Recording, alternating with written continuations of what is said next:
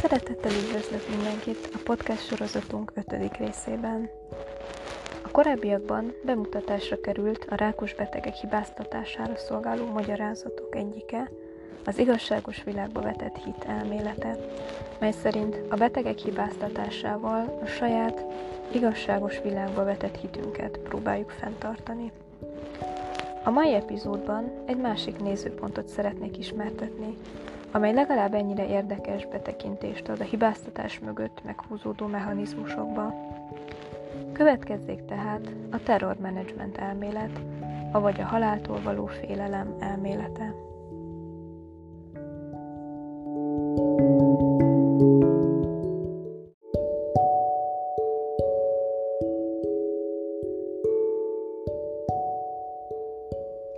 A terrormenedzsment elmélet evolúciós és szociálpszichológiai alapokon nyugszik.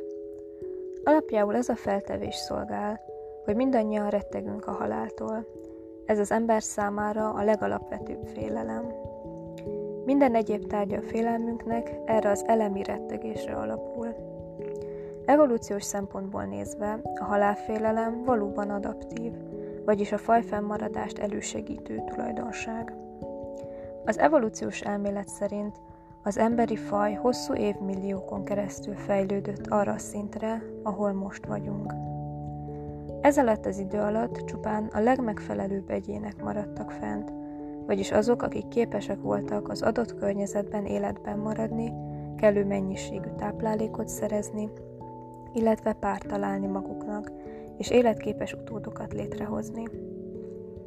Azok az egyedek, amelyek erre a célra nem megfelelő tulajdonságokkal rendelkeztek, elpusztultak, így nem voltak képesek továbbadni a génállományukat.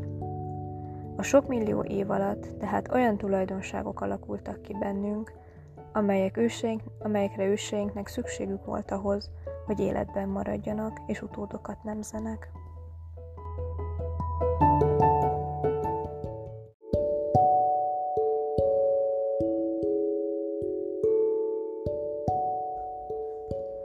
Haláltól való félelem egy adaptív tulajdonságnak tekinthető, hiszen ez arra sarkal minket, hogy elkerüljük azokat a helyzeteket, amelyek veszélybe sodornák az életünket. Ugyanakkor ez a halálfélelem akadályozhat minket a mindennapi életben, komoly distresszt okozva. Ezért az életünk nagy részében elnyomjuk ezt, a tudatalattinkba száműzzük. És szintén tudatalatt megpróbáljuk szimbolikusan letagadni a halál tudatát, a terrormenedzsment elmélet szerint számos társas viselkedésünknek célja tulajdonképpen a halál tagadása. Két nagy csoportra osztották azokat a stratégiákat, melyek célja tulajdonképpen a halál tényének, a saját halandóságunk tudatának a tagadása. Az egyik a kulturális nézőpont validálása. Ez arra vonatkozik, hogy az emberek szimbolikus társas konstrukciókat alkotnak meg, olyan eszméket, elveket vagy értékeket, amelyek értelmet adnak, és a rendnek, az örökké valóságnak az érzetét nyújtják. Egy-egy eszme, politikai nézet vagy értékrendszer mellett való elköteleződésünket, tehát az elmélet szerint titokban az a vágyunk hajtja, hogy valami örökké valóság része legyünk, és ezáltal szimbolikusan letagadjuk a mulandóságot. A másik stratégia az önértékelés növelése, vagyis olyan cselekedetekben való részvétel, amely által jobbnak, megbecsültebbnek, vagy mások által elfogadottabbnak érezzük magunkat. Ez motiválhat minket arra, hogy tanuljunk, hogy munkánkban jobbak legyünk, de akár arra is, hogy fogyókúrázni kezdjünk, vagy akár plastikai műtétet végeztessünk el magunkon.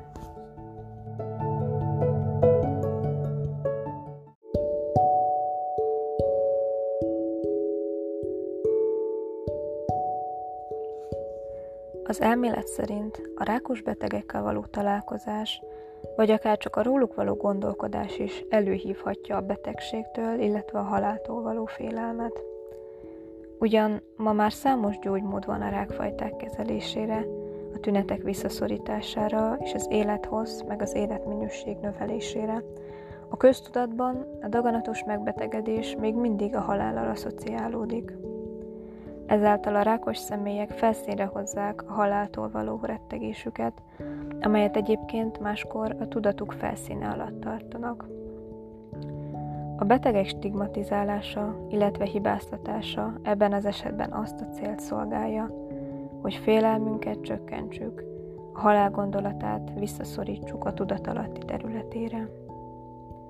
Egy kutatásban számos rákos betegekkel készített interjúkat játszottak le a résztvevőknek.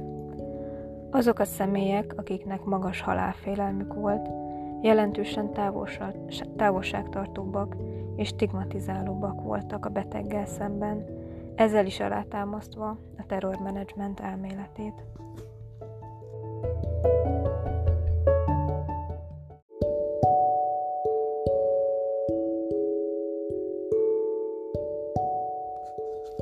Áttekintettük tehát, hogy milyen pszichológiai mechanizmusok lapulhatnak meg az áldozathibáztatás, pontosabban a daganatos betegek hibáztatása mögött. A következő részben kitérünk arra, hogy hogyan küzdhetünk meg a rák gondolatával, illetve saját halandóságunk tudatával, anélkül, hogy a daganatos betegek hibáztatásával védjük magunkat. Köszönöm, hogy velem tartottatok!